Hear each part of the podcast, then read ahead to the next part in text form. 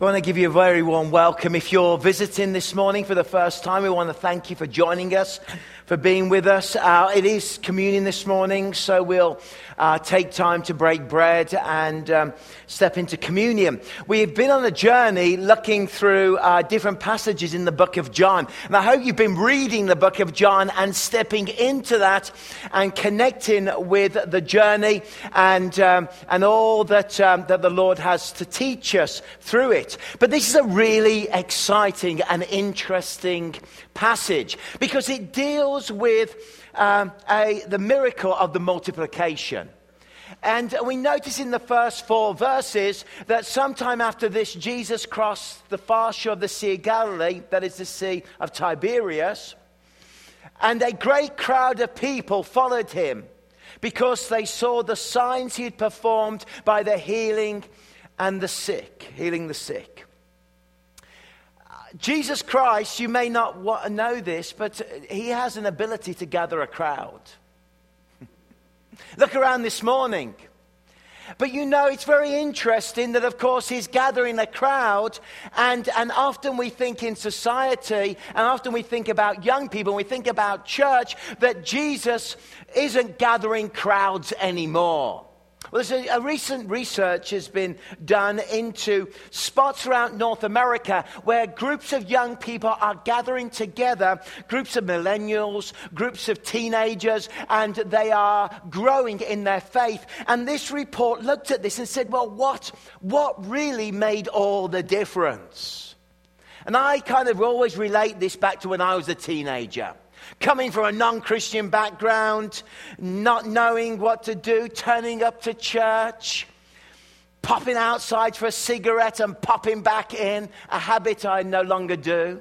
Um, but I would sit there, I didn't understand, but there was something that captivated me about Jesus, something remarkable about Jesus. It was Jesus that changed my life. It was Jesus that made the difference. It was Jesus.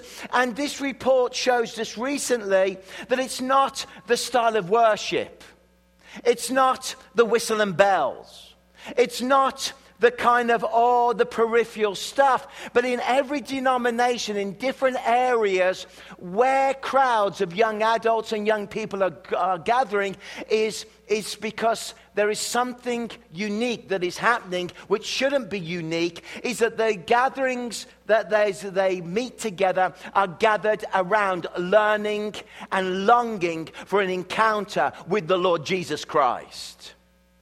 You see, it's about an encounter with Jesus Christ that makes all the difference. It's about a personal longing for Jesus to meet Jesus. And when we make the main thing the main thing, and what is the main thing? The main thing is Jesus. It's Jesus who changes the world. It's Jesus who is the example, the very nature of God. It's Jesus that brings life and presence. It's Jesus. And when we make it all about lots of other things and strange things and weird things, and you know what's on the internet, and this and that, we lose sight because the main thing is crowds are attracted to Jesus. And so they were gathering.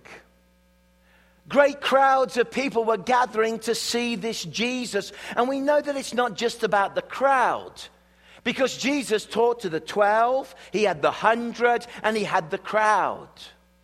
It's wherever Jesus has placed us and wherever Jesus has put us, it makes all of the difference within our lives. Then Jesus went up onto the mountainside and sat down with his disciples because the Jewish Passover festival was near. I love John for this. You may not even notice this, but it says the Jewish Passover festival was near. Like a good detective novel, throughout the book of John, you get little hints about what he really wants to communicate. I don't know if you like detective novels.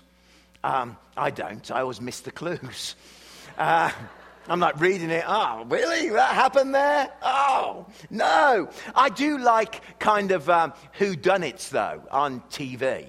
You know, there's one that my family and I watch. We watch um, Death in Paradise. It's about, uh, oh, look at this. Yay.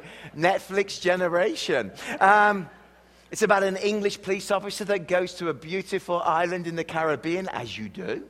And then every week somebody is murdered. And um, it's a cheery show. Um, and, and the person falls on, you know, is murdered, and then the music comes on. It's, it's a bit of a, and a comedy, and then he has to solve the mystery. And, and all me and the kids, we sit round and we watch for the clues. And then at the end, there's always a big moment when he gathers all the suspects in one room, usually on a balcony overlooking the Caribbean. So realistic. And and this English police, it had to be English, uh, this English police officer says, now it was this and this and this. And then he says, who done it? And we all go, ah, we were wrong. Um, but through not so much that John is creating a who done it, but John is giving us hints about what his main issue is in his gospel because he keeps mentioning the Passover. He mentioned Passover in verse in uh, chapter 2. He goes to the temple at the Passover and clears the temple. Here he mentions that they're in the wilderness and crowds are gathering and he mentions the Passover and then later on there's another four occasions where they mention the Passover as it goes towards the cross. Why does he mention the Passover so much? It's because the Passover is the time when the people were taken from slavery, were delivered from the oppression of Egypt, and were taken to the promised land through the wilderness. And Every time John wants to remind us that Jesus Christ is the one who has come to liberate all people from slavery, from pain, from oppression, from darkness, takes us through the wilderness, supplies our needs, and then brings us to the promised land. And that promised land is the glory of heaven. That promised land is the glory of the resurrection. That promised land is that we live on this earth for such a small time, but we live forever because Jesus Christ has purchased salvation and given us eternity by going to the cross, being laid in the grave, and on the third day rising again. That's what it's about. And he just wants to remind everybody Passover, Passover, Passover. There is a lamb that has come, has been slain, and the angel of death comes. But I tell you what, it passes over your house. Why does it pass over your house? Because you've got the mark of the blood of Jesus. In other words, you've got Jesus in your life, and you will live forever. So the who done it the little is always reminded. And so it's not surprising that the next 11 verses are based in the wilderness. There's a wilderness here. And many of us feel like we are living in wilderness. Many of you may live in wilderness. I met some people from, Grand, uh, from Prince George this morning. Um, they were very nice. I did say, Is it still got snow? Expecting to say, Oh no. They said, Oh yes. We give thanks, Lord Jesus, for Kelowna. Um, when Jesus looked up and saw a great crowd coming towards him, he said to Philip, Look at this, he looks, looked up. In, in all of the Gospels, this story is told. In Matthew, Mark, Luke, and John, it's a significant story. The reason it's significant, and in Matthew's Gospel, it says that Jesus looked up and had compassion Compassion is a really interesting thing. And looking up is really interesting. Because I know in my Christian walk, and I know that if I'm a spirit filled Christian, then in my life I experience and am driven by compassion. Somewhere in your life, I know that there is compassion at work. Somewhere I know in your life, if you are walking with Jesus, there is some need, there is some problem, there is something in society, there is a family, there is a mission, there is a nation where you have been touched by compassion and you are being driven by compassion because a Christian who does not have compassion is a contradiction in terms. Because we, um, we look up, we look up and we see the needs of the world. It was, this has been Christianity's story, whether it's Wilberforce looking up and seeing the tyranny of slavery, whether it's Shaftesbury looking up and seeing the tyranny of workers being pushed down, whether we look up and we see the pain and suffering of the sick, so that Florence Nightingale steps out and begins the nursing and the change in society Christians have always been driven by a compassion to love this world and to see the needs of the masses and see the pain and see the problems. And you and I must not ignore the call of compassion within our lives. Something that's driving you. Maybe it's teaching young children. Maybe it's discipling the next generation. Maybe it's a compassion for the poor and the needy. Maybe it's the social concerns of life. Maybe, I don't know, we could go on and on, couldn't we? But we mustn't forget that our faith is driven by a compassion and by a love because God is love.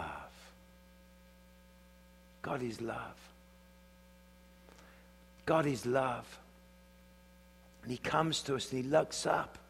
And when Jesus looked up and saw the great crowd coming towards him, he said to Philip, this is the, actually one of the first times in the scriptures that we get to hear Philip's voice or speaking. Philip and Andrew it's quite an interesting moment in, in the Gospels because we get to feel Philip a little bit. We get to, you know, I like Philip. I, I think he's got an awesome name. Um,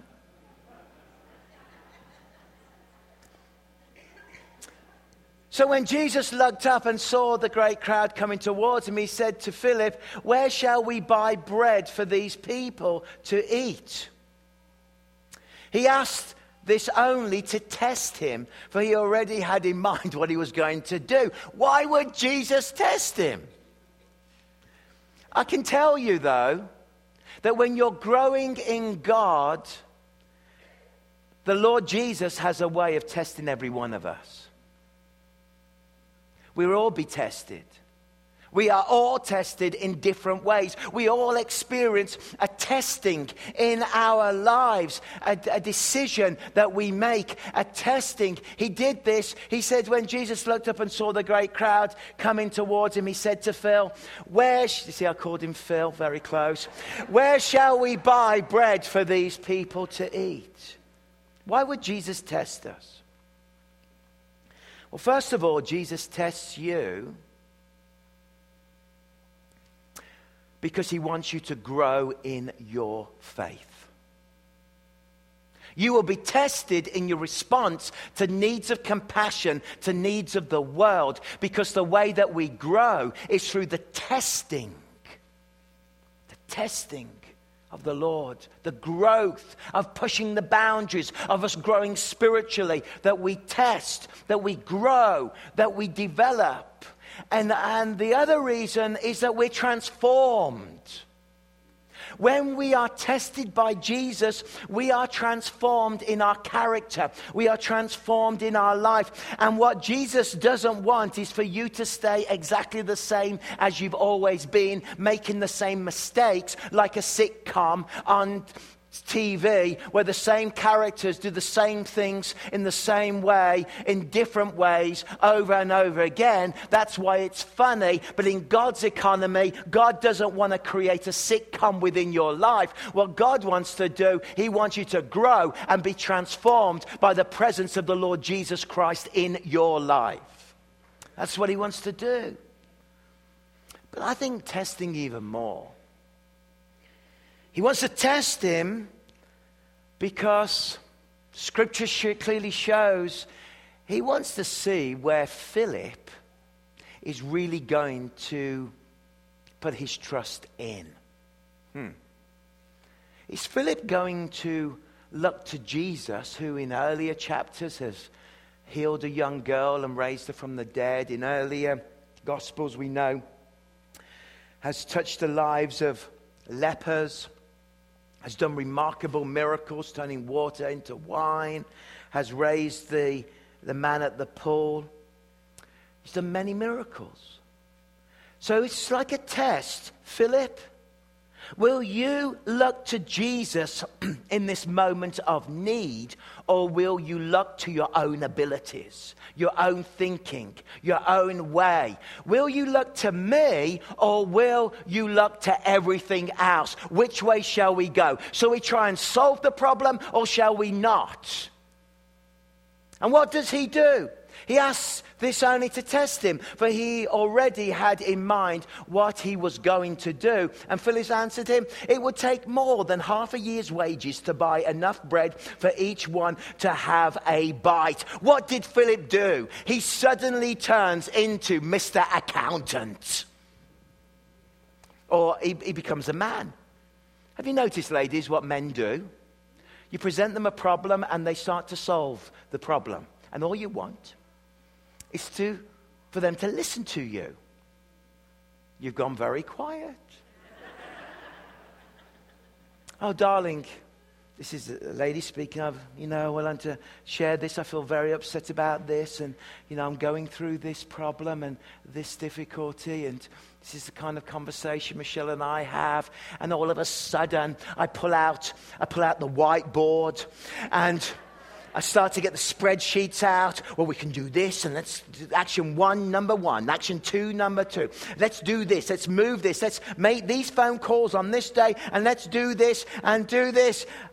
And all she wants me to do is just shut up and listen. Men,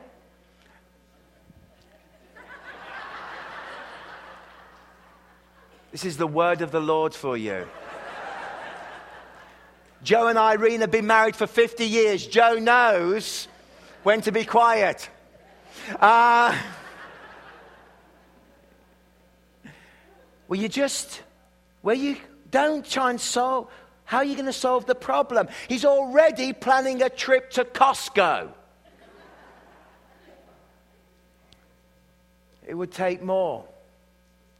But what Jesus is really testing him is we've got this problem. Do you look to me or do you look to everything else? We're in the wilderness, there's nowhere to look. Where are you looking in the problem? And I think that's an important spiritual point here for each one of us. I'm certainly not against planning, and I'm certainly not against wisdom, and I'm certainly not against understanding and being sensible. But I am for that in every area of our life, Jesus Christ's divinity is in the detail of our lives. He cares about the detail. He cares about your problems. He cares about your journey. He cares about what you are traveling through. And he says, you know, he, Philip takes away the God equation. And we've got to bring God into every equation, friends. Every business problem, every family problem, every dark journey every issue that we face, can I encourage you to look to Jesus? Let Jesus guide you in the wisdom. Let Jesus be with you. Let Jesus speak to you. Another of his disciples, we meet another one now, Andrew, Simon Peter's brother, so we know, spoke up. So we got this little, Philip's working out all the ramifications, Andrew speaks up. And Andrew says, verse 9, here's a boy with five small barley loaves and two small fish, but how far will they go among so many? Wow. Now, in the King James Version, it says, here's a lad with five small, a lad. I love that in the King James Version. It proves that this boy is Scottish. And. And Andrew, indeed, is a Scottish name. He's a laddie with small barley loaves and two small fish. But how far will they go among so many? The powerful thing about this is what all Jesus Christ wants from your life is to bring the simplicity of the small that you have. And say, Lord Jesus, you take what I have and you use it. I don't have much. You know, there's small resources. There's a small lad. There's small faith. But mixed in with Jesus, Jesus can do remarkable things. And you may feel like it's small. You may feel like you are lacking something. You may feel insignificant. You may feel as if you have very little to offer the kingdom of God. But I want to tell you something remarkable. If you just bring what you have, let Jesus do the rest. Let Jesus do the rest in your life. Bring your barley loaves. You know, I have to say, Lord, here I am, and this is all I've got. Small, but I make myself available, and I make myself willing.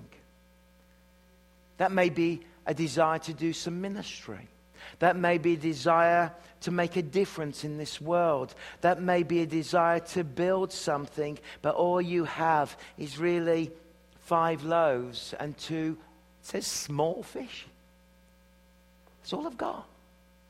And Jesus says, Bring what you've got and let me use what you've got.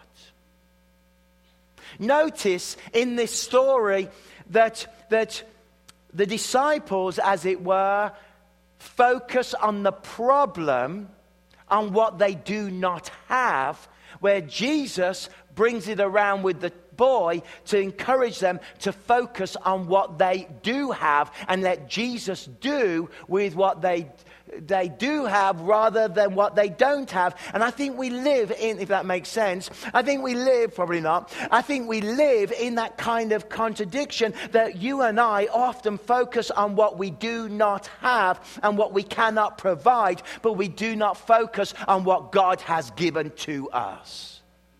God's given you resources, God's given you what He's given you.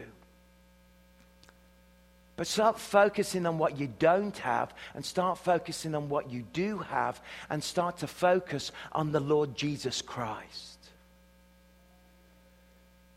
And this child, this boy, brings the five small barley loaves, two fishes. And Jesus said, Have the people sit down. There was plenty of grass. Now, this, I love that detail. We know it's spring because there's grass, because the rest of the year in Israel there's no grass. And in that place, they sat down, about 5,000 men were there, which means there was probably, let's say, 20,000 people. This is the miracle of the multiplication. That God takes what there is and does something remarkable with that. He supplies for them in the wilderness, the manna from heaven, like the Exodus. He comes and steps in. And we can have so many attitudes about our resources. We can often say, well, what is mine is mine. That's it. Do you know what that's called? Selfishness. Or we can say, what is yours is mine. That's called stealing. Or we can say this what resources I have are His. That's called stewardship. And God has given you so many resources. God has given you so much. And those resources are there for you to give to Him. And we want to be. I don't want to, I don't want to um, be selfish in any way of my life. I do not want to steal in any way. What I am called to do is to be a steward of what the Lord has given me. A steward of my gifts, a steward of my finances, a steward of my life and my time, a steward of my service. My barley loaves I give to the Lord, and my two small fish. And I say, Lord, I will be available for you. This is a real position of humility. It's a willingness to humble ourselves and as we humble ourselves before God, we are saying, I want to learn to be content with what I have, not with what I don't have. I'm willing to serve where I am, and I'm willing to let you, Jesus, take this. Because we live in a society that is full of excess. We live in a society that is full of, you know, these are my rights. We live in this society whereby, uh, you know, we, we become self driven and we lose a sense of a beautiful, beautiful word here. Jesus then took loaves and what did he do? Gave thanks. Giving thanks is one of the most powerful things you and I can do in our life. In fact, research has shown it that if you spend 10 minutes in the morning, 10 minutes in the evening, just giving thanks for all the good things in your life, it can even change our mental state and even affect low levels of depression within our lives because thankfulness acknowledges that we have got so much and God is still at work amongst us. I thank you for these simple barley loaves and these two little fish. And the crowd are looking. I, don't, I can't even imagine how this happened. Were they passing a loaf around and every time you broke it, it kept growing? Have you thought about this? Um, this is what I do for a living. And think of the fish. How did they eat? They cut the head off, and then the fish, fish kept growing. I'll let you solve that problem. My name is, send me your ideas. My name's Steve Johnson. Um, but it was a beautiful miracle. Beautiful miracle of what? But when God moves, when they had all had enough to eat, he said to his disciples, Gather the pieces that were left over, let nothing be wasted. Notice there's abundance, but with abundance, nothing was wasted. And there were 12 baskets. I've been to the site of this miracle. It's just north of Tiberias. It would at that time been a kind of wilderness place, some distance from Capernaum, probably 20 minute bus ride, although there were no buses then, although I took the bus. You go there, and the church there is built on the spot. It's a Benedictine church. And it's, it's built on the spot. It was built in 1988. You might be surprised at that. Why was it built in 1988? Well, this is called the forgotten church. Because after 400 years, where they knew the spot was, the church was destroyed and there was a Byzantine church there and it disappeared. And for history, for about 1500 years, it was the church and the spot that was always forgotten. Until 1888, an archaeological team went to the spot and started digging around and they discovered a mosaic. This mosaic was 16, 1700 years old. And it was just a beautiful mosaic, and they opened it up, got the rubble away, got all of it gone. You know what was on the mosaic? Two fish and barley loaves. Just there and it's called the Forgotten Chapel. And so they built in 1988 after more excavations, and the land was given to the church. There, they did eventually build a church on that spot. And so it's a little strange because it's a a newer church, but with an ancient footprint. Made me think. So often, what happens is that we forget, because of the rubble of our lives and of time, we forget how much God has provided to us in the past in the wilderness. We've forgotten that He multiplies. We've forgotten that He provides simply, humbly at times, without ostentation. But for some of you, you need to remove the rubble of your life and get back to the simple childlike faith. What do I have? Five loaves and two fishes. Jesus, take what I have and use it. And there we come. Barley loaves, the barley harvest was the first harvest in Israel before the wheat harvest. It was about a month earlier. It's linked, of course, to the Passover feast, and it's linked, of course, actually, the barley loaf is linked to resurrection, new beginnings, of God meeting the needs of his people. And this morning, friends, as we come to communion and take communion,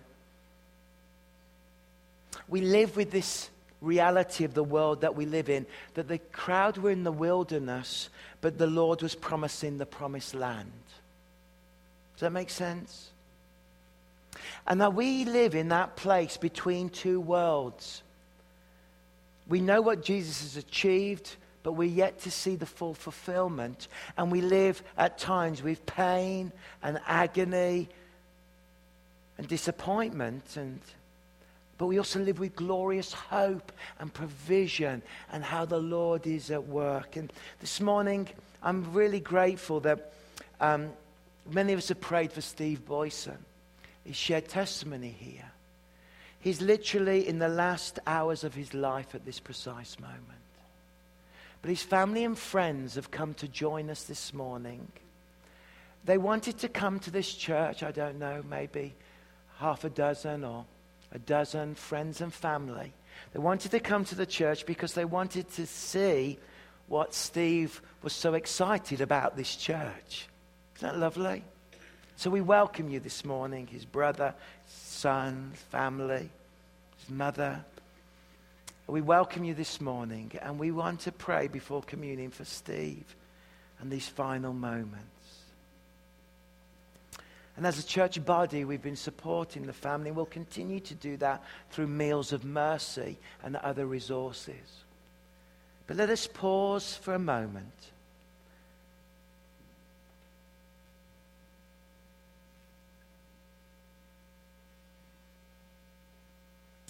Father, we You live in this wilderness where you provide in such remarkable ways. And Lord, in the final journey that Steve is on at this precise moment,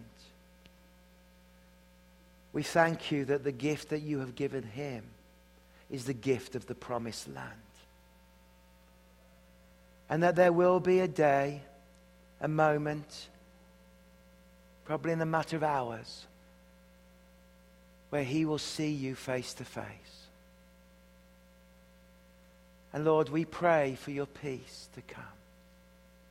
And we thank you that he was so eager to share the joy of salvation with his family. Even in his last moments, his words on his lips are your name, Jesus. So we bless him. Bless the family and welcome them. And pray for your presence to fill that house in Black Mountain with all the glory of God as a holy, holy place of your presence. Maybe you're not assured of that journey to the promised land. Maybe you've come this morning and you've listened to this message and you've realized that you want to hand everything over to Jesus. And you can. And you too can have salvation and be born again and have that surety that Steve had and so actively promoted in his life and ministry. This is the prayer that you can pray for any of us here this morning that you want to come out of the wilderness, be fed by Jesus, and receive his salvation. Prayer goes like this Lord Jesus, Lord Jesus, this morning I acknowledge, this morning I acknowledge that I'm a sinner. And I ask you to forgive me for the wrong that I've done. And Lord, I'm sorry. And I invite you into my life as Lord and Savior. I receive the gift of salvation.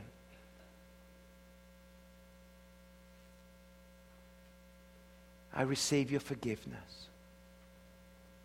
And as you gave your life for me upon the cross, I give my life to you.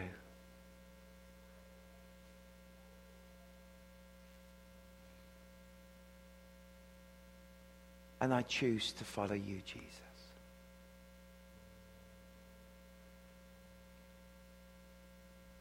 If you prayed that prayer to yourself, just say an amen.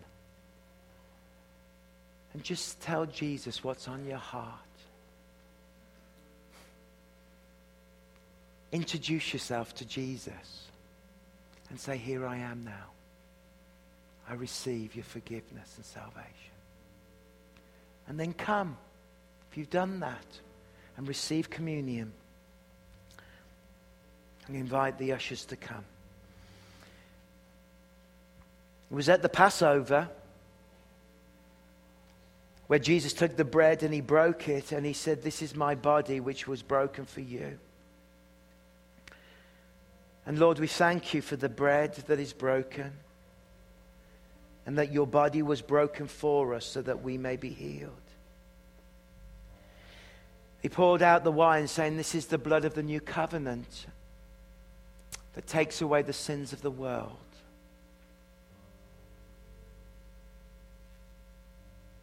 We thank you that we are clean, that we are new, that we are saved, and that we receive eternal life because of the work of Christ through his blood. And we would drink this in remembrance of all that Christ has done. Amen. I'm going to invite you, if you're downstairs, to come forward and take the bread and the wine. If you're in the balcony, please stay seated and you will be served. And uh, come and we will eat together as one body, as one people, as we come to the table right now.